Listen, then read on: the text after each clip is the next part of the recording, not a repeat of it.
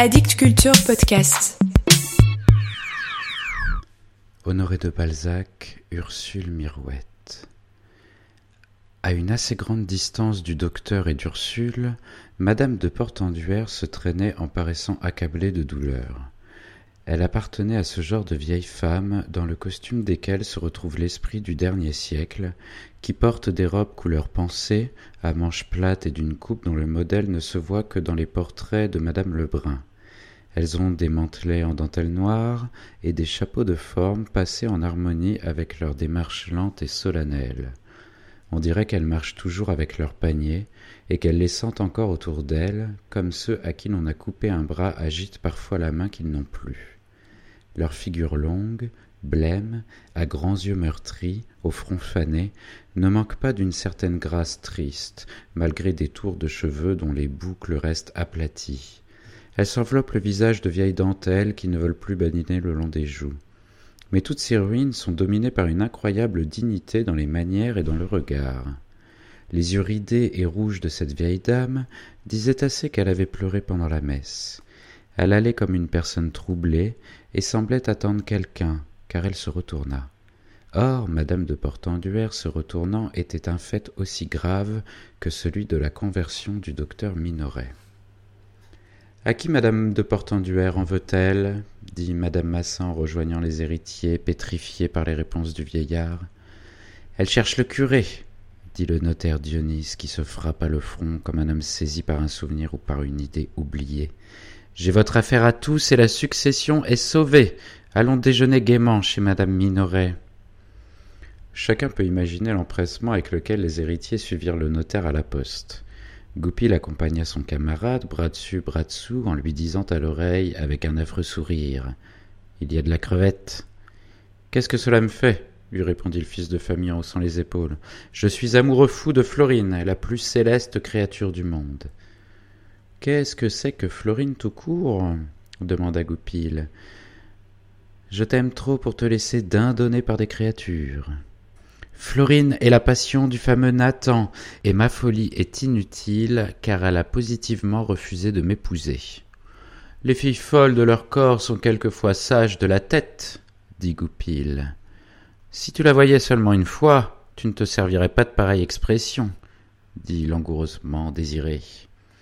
Hum, si je te voyais briser ton avenir pour ce qui doit être qu'une fantaisie, reprit Goupil avec une chaleur à laquelle Bongrand eût peut-être été pris, j'irais briser cette poupée, comme Varney brise Amiropsar dans Kenilworth. Ta femme doit être une d'Aiglemont, une mademoiselle du Rouvre, et te faire arriver à la députation. Mon avenir est hypothéqué sur le tien, et je ne te laisserai pas commettre de bêtises. Oh, je suis assez riche pour me contenter du bonheur, répondit Désiré. Eh bien, que complotez-vous donc là dit Zélie à Goupil en hélant les deux amis restés au milieu de sa vaste cour. Le docteur disparut dans la rue des Bourgeois et arriva tout aussi lestement qu'un jeune homme à la maison où s'était accompli, pendant la semaine, l'étrange événement qui préoccupait alors toute la ville de Nemours et qui veut quelques explications pour rendre cette histoire et la communication du notaire aux héritiers parfaitement claires. Le beau-père du docteur, le fameux claveciniste et facteur d'instruments Valentin Mirouette, un de nos plus célèbres organistes, était mort en 1785, laissant un fils naturel, le fils de sa vieillesse, reconnu, portant son nom, mais excessivement mauvais sujet. À son lit de mort, il n'eut pas la consolation de voir cet enfant gâté. Chanteur et compositeur, Joseph Mirouette, après avoir débuté aux Italiens sous un nom supposé, s'était enfui avec une jeune fille en Allemagne. Le vieux facteur recommanda ce garçon, vraiment plein de talent, à son gendre, en lui faisant observer qu'il avait refusé d'épouser la mère pour ne faire aucun tort à madame Minoret. Le docteur promit de donner à ce malheureux la moitié de la succession du facteur, dont le fonds fut acheté par Érard. Il fit chercher diplomatiquement son beau-frère naturel, Joseph Mirouette. Mais Grimm lui dit un soir qu'après s'être engagé dans un régiment prussien, l'artiste avait déserté, prenant un faux nom, et déjouait toutes les recherches. Joseph Mirouette, doué par la nature d'une voix séduisante, d'une taille avantageuse, d'une jolie figure et par-dessus tout compositeur plein de goût et de verve, mena pendant quinze ans cette vie bohémienne que le berlinois Hoffmann a si bien décrite. Aussi, vers quarante ans, fut-il en proie à de si grandes misères qu'il saisit en 1806 l'occasion de redevenir français. Il s'établit alors à Hambourg où il épousa la fille d'un bon bourgeois, folle de musique, qui s'éprit de l'artiste dont la gloire était toujours en perspective et qui voulut s'y consacrer. Mais après quinze ans de malheur, Joseph Mirouette ne sut pas soutenir le vin de l'opulence. Son naturel dépensier reparut, et tout en rendant sa femme heureuse, il dépensa sa fortune en peu d'années. La misère revint. Le ménage dut avoir traîné l'existence la plus horrible pour que Joseph Mirouette en arrivât à s'engager comme musicien dans un régiment français. En 1813, par le plus grand des hasards, le chirurgien-major de ce régiment, frappé de ce nom de Mirouette, écrivit au docteur Minoret, auquel il avait des obligations. La réponse ne se fit pas attendre. En 1814, avant la capitulation de Paris, Joseph Mirouette eut à Paris un asile où sa femme mourut en donnant le jour à une petite fille que le docteur voulut appeler Ursule, le nom de sa femme. Le capitaine de musique ne survécut pas à la mer, épuisé comme elle de fatigue et de misère. En mourant, l'infortuné musicien légua sa fille au docteur, qui lui servit de parrain, malgré sa répugnance pour ce qu'il appelait les momeries de l'Église. Après avoir vu périr successivement ses enfants par des avortements, dans des couches laborieuses ou pendant leur première année, le docteur avait attendu l'effet d'une dernière expérience. Quand une femme malingre, nerveuse, délicate débute par une fausse couche, il n'est pas rare de la voir se conduire dans ses grossesses et dans ses enfantements comme s'était conduite Ursule Minoret, malgré les soins, les observations et la science de son mari. Le pauvre homme s'était souvent reproché leur mutuelle persistance à vouloir des enfants. Le dernier, conçu après un repos de deux ans, était mort pendant l'année 1792, victime de l'état nerveux de la mère, s'il faut donner raison aux physiologistes qui pensent que, dans le phénomène inexplicable de la génération, l'enfant tient au père par le sang et à la mère par le système nerveux. Forcé de renoncer aux jouissances du sentiment le plus puissant chez lui, la bienfaisance fut sans doute pour le docteur une revanche de sa paternité trompée. Durant sa vie conjugale, si cruellement agitée, le docteur avait, par-dessus tout, désiré une petite fille blonde, une de ces fleurs qui font la joie d'une maison. Il accepta donc avec bonheur le legs que lui fit Joseph Mirouette et reporta sur l'orpheline les espérances de ses rêves évanouis. Pendant deux ans, il assista, comme fit jadis Caton pour Pompée, aux plus minutieux détails de la vie d'Ursule. Il ne voulait pas que la nourrice lui donnât à téter, la leva, la coucha sans lui.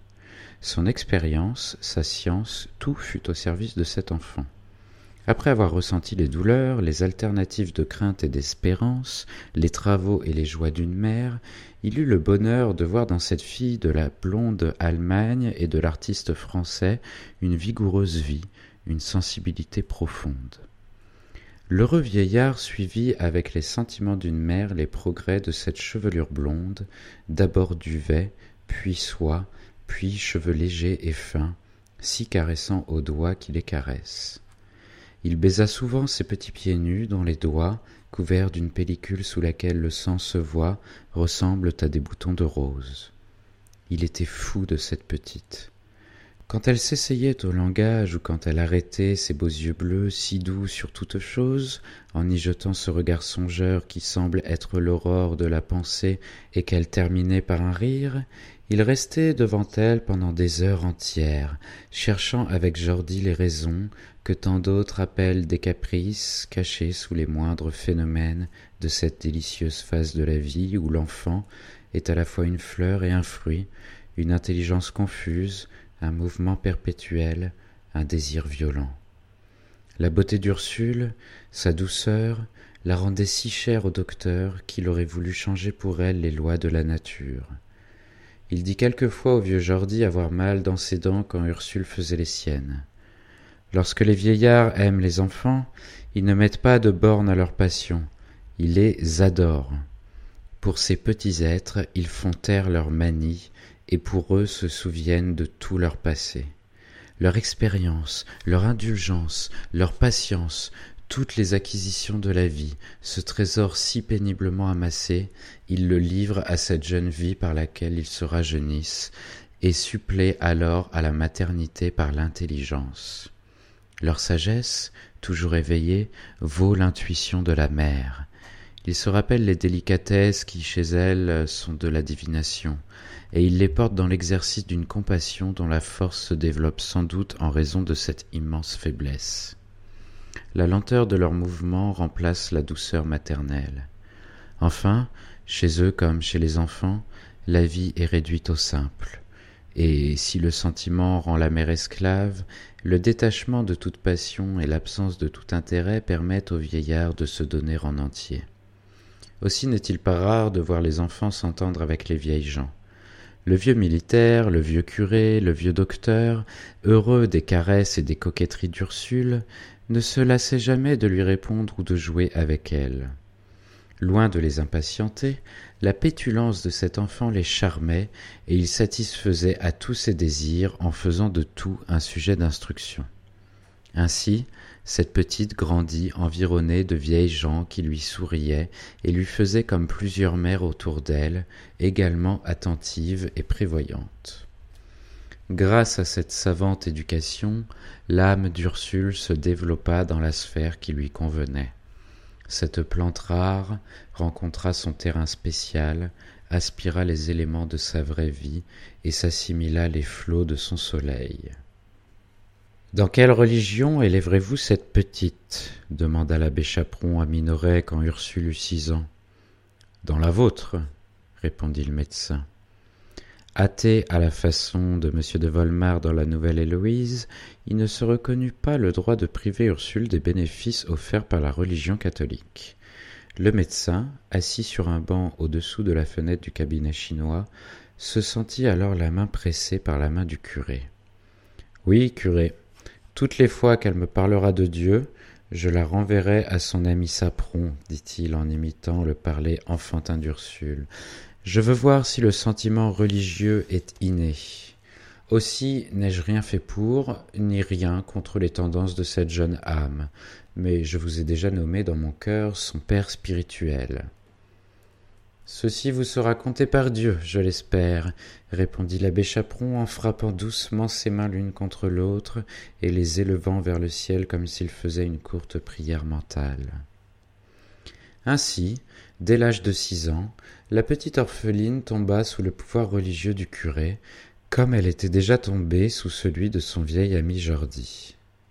Le capitaine, autrefois professeur dans une des anciennes écoles militaires, occupé par goût de grammaire et des différences entre les langues européennes, avait étudié le problème d'un langage universel. Ce savant homme, patient comme tous les vieux maîtres, se fit donc un bonheur d'apprendre à lire et à écrire à Ursule, en lui apprenant la langue française et ce qu'elle devait savoir de calcul. La nombreuse bibliothèque du docteur permit de choisir entre les livres ceux qui pouvaient être lus par une enfant et qui devaient l'amuser en l'instruisant. Le militaire et le curé laissaient cette intelligence s'enrichir avec l'aisance et la liberté que le docteur laissait au corps. Ursule apprenait en se jouant. La religion contenait la réflexion, Abandonnée à la divine culture d'un naturel amené dans des régions pures par ses trois prudents instructeurs, Ursule alla plus vers le sentiment que vers le devoir, et prit pour règle de conduite la voie de la conscience plutôt que la loi sociale. Chez elle, le beau dans les sentiments et dans les actions devait être spontané. Le jugement confirmerait l'élan du cœur. Elle était destinée à faire le bien comme un plaisir avant de le faire comme une obligation. Cette nuance est le propre de l'éducation chrétienne. Ces principes, tout autres que ceux à donner aux hommes, convenaient à une femme, le génie et la conscience de la famille, l'élégance secrète de la vie domestique, enfin presque reine au sein du ménage.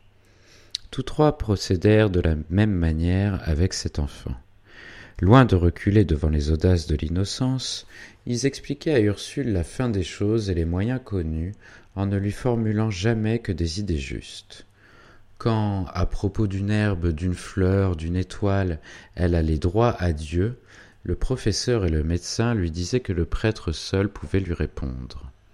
Aucun d'eux n'empiéta sur le terrain des autres.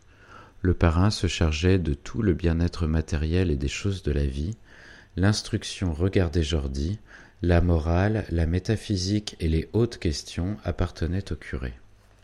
Cette belle éducation ne fut pas, comme il arrive souvent dans les maisons les plus riches, contrariée par d'imprudents serviteurs.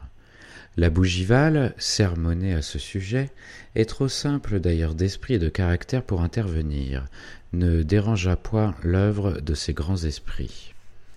Ursule, créature privilégiée, eut donc autour d'elle trois bons génies à qui son beau naturel rendit toute tâche douce et facile.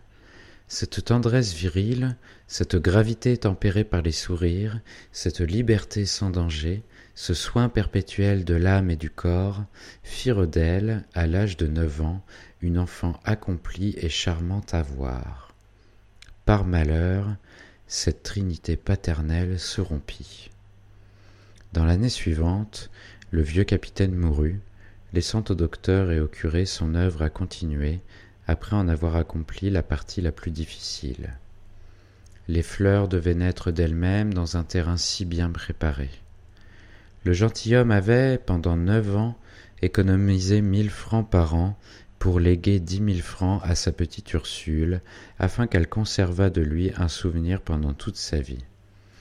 Dans un testament dont les motifs étaient touchants, il invitait sa légataire à se servir uniquement pour sa toilette des quatre ou cinq cents francs de rente que rendrait ce petit capital. Quand le juge de paix mit les scellés chez son vieil ami, on trouva dans un cabinet où jamais il n'avait laissé pénétrer personne une grande quantité de joujoux, dont beaucoup étaient brisés et qui tous avaient servi, des joujoux du temps passé pieusement conservés et que M. Bongrand devait brûler lui-même à la prière du pauvre capitaine. Vers cette époque, Ursule dut faire sa première communion. L'abbé Chaperon employa toute une année à l'instruction de cette jeune fille, chez qui le cœur et l'intelligence, si développés, mais si prudemment maintenus l'un par l'autre, exigeaient une nourriture spirituelle particulière. Telle fut cette initiation à la connaissance des choses divines que, depuis cette époque où l'âme prend sa forme religieuse, Ursule devint la pieuse et mystique jeune fille dont le caractère fut toujours au-dessus des événements et dont le cœur domina toute adversité. Ce fut alors aussi que commença secrètement entre cette vieillesse incrédule et cette enfance pleine de croyances une lutte pendant longtemps inconnue à celle qui la provoqua mais dont le dénouement occupait toute la ville et devait avoir tant d'influence sur l'avenir d'Ursule en déchaînant contre elle les collatéraux du docteur. Pendant les six premiers mois de l'année 1824, Ursule passa presque toutes ses matinées au presbytère. Le vieux médecin devina les intentions du curé. Le prêtre voulait faire d'Ursule un argument invincible. L'incrédule, aimé par sa filleule comme il l'eût été de sa propre fille, croirait à cette naïveté, serait séduit par les touchants effets de la religion dans l'âme d'une enfant dont l'amour ressemblait à ces arbres des climats indiens, toujours chargés de fleurs et de fruits, toujours verts et toujours embaumés. Une belle vie est plus puissante que le plus vigoureux raisonnement. On ne résiste pas au charme de certaines images. Aussi le docteur eut-il les yeux mouillés de larmes, sans savoir pourquoi, quand il vit la fille de son cœur partant pour l'église, habillée d'une robe de crêpe blanc, chaussée de souliers de satin blanc, parée de rubans blancs, la tête ceinte d'une bandelette royale attachée sur le côté par un gros nœud, les mille boucles de sa chevelure ruisselant sur ses belles épaules blanches, le corsage bordé d'une ruche ornée de comètes, les yeux étoilés par une première espérance, volant grande et heureuse à une première union, aimant mieux son parrain depuis qu'elle s'était élevée jusqu'à Dieu. Quand il aperçut la pensée de l'éternité donnant la nourriture à cette âme jusqu'alors dans les limbes de l'enfance, comme après la nuit le soleil donne la vie à la terre, toujours sans savoir pourquoi, il fut fâché de rester seul au logis. Assis sur les marches de son perron, il tint pendant longtemps ses yeux fixés sur la grille entre les barreaux de laquelle sa pupille avait disparu en lui disant Parrain, pourquoi ne viens-tu pas?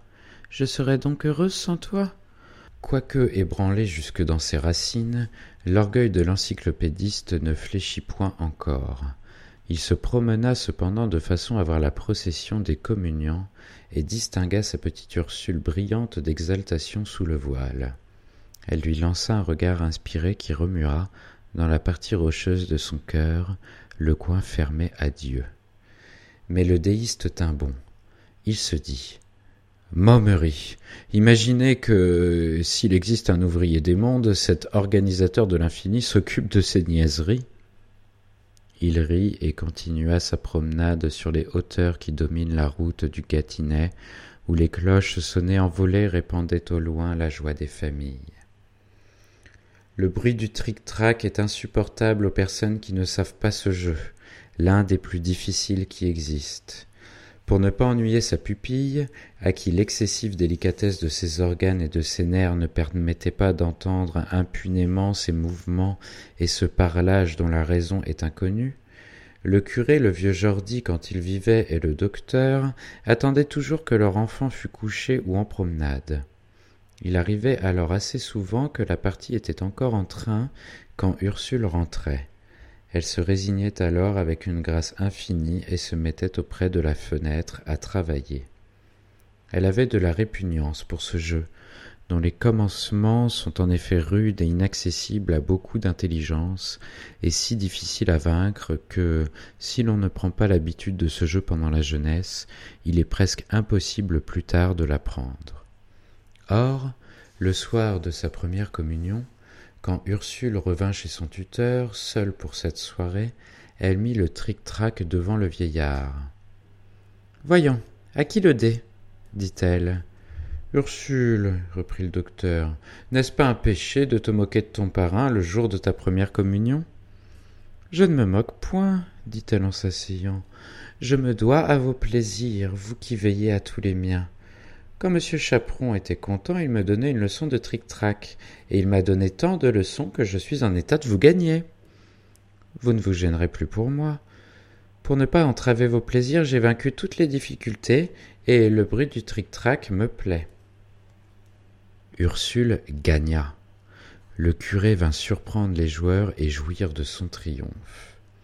Le lendemain, Minoret, qui jusqu'alors avait refusé de faire apprendre la musique à sa pupille, se rendit à Paris, y acheta un piano, prit des arrangements à Fontainebleau avec une maîtresse, et se soumit à l'ennui que devaient lui causer les perpétuelles études de sa pupille.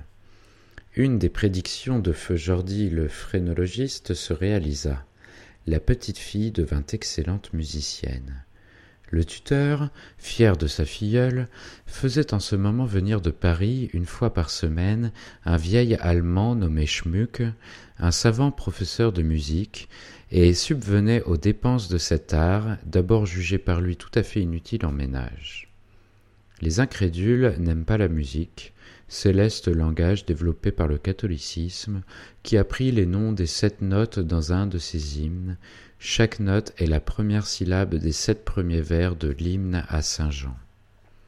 Quoique vive, l'impression produite sur le vieillard par la première communion d'Ursule fut passagère. Le calme, le contentement que les œuvres de la résolution et la prière répandaient dans cette âme jeune furent aussi des exemples sans force pour lui. Sans aucun sujet de remords ni de repentir, Minoret jouissait d'une sérénité parfaite. En accomplissant ses bienfaits dans l'espoir d'une moisson céleste, il se trouvait plus grand que le catholique, auquel il reprochait toujours de faire de l'usure avec Dieu. Mais, lui disait l'abbé Chaperon, si les hommes voulaient tous se livrer à ce commerce, avouez que la société serait parfaite. Il n'y aurait plus de malheureux. Pour être bienfaisant à votre manière, il faut être un grand philosophe. Vous vous élevez à votre doctrine par le raisonnement, vous êtes une exception sociale, tandis qu'il suffit d'être chrétien pour être bienfaisant à la nôtre. Chez vous, c'est un effort. Chez nous, c'est naturel.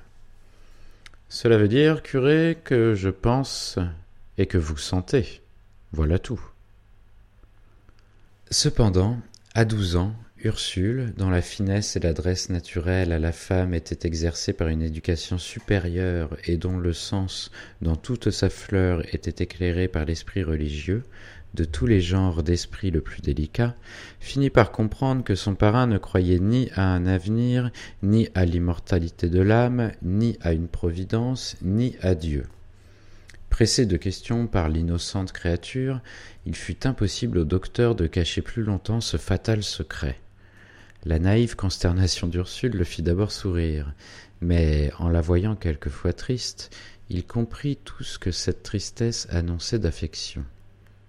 Les tendresses absolues ont horreur de toute espèce de désaccord, même dans les idées qui leur sont étrangères.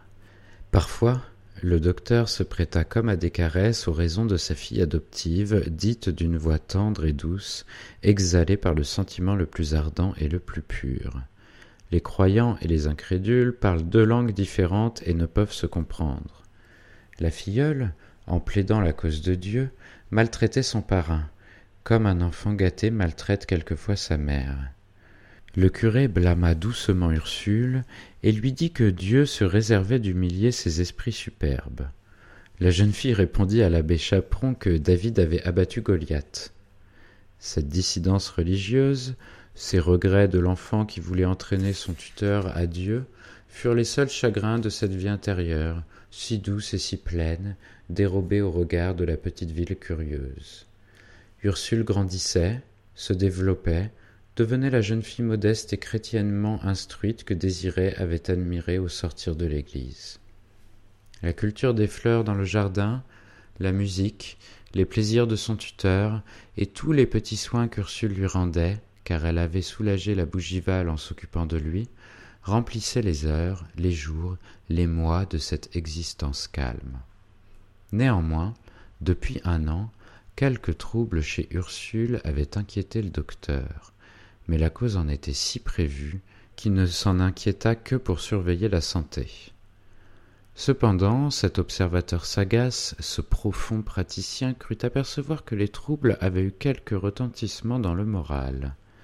Il espionna maternellement sa pupille, ne vit autour d'elle personne digne de lui inspirer de l'amour, et son inquiétude passa.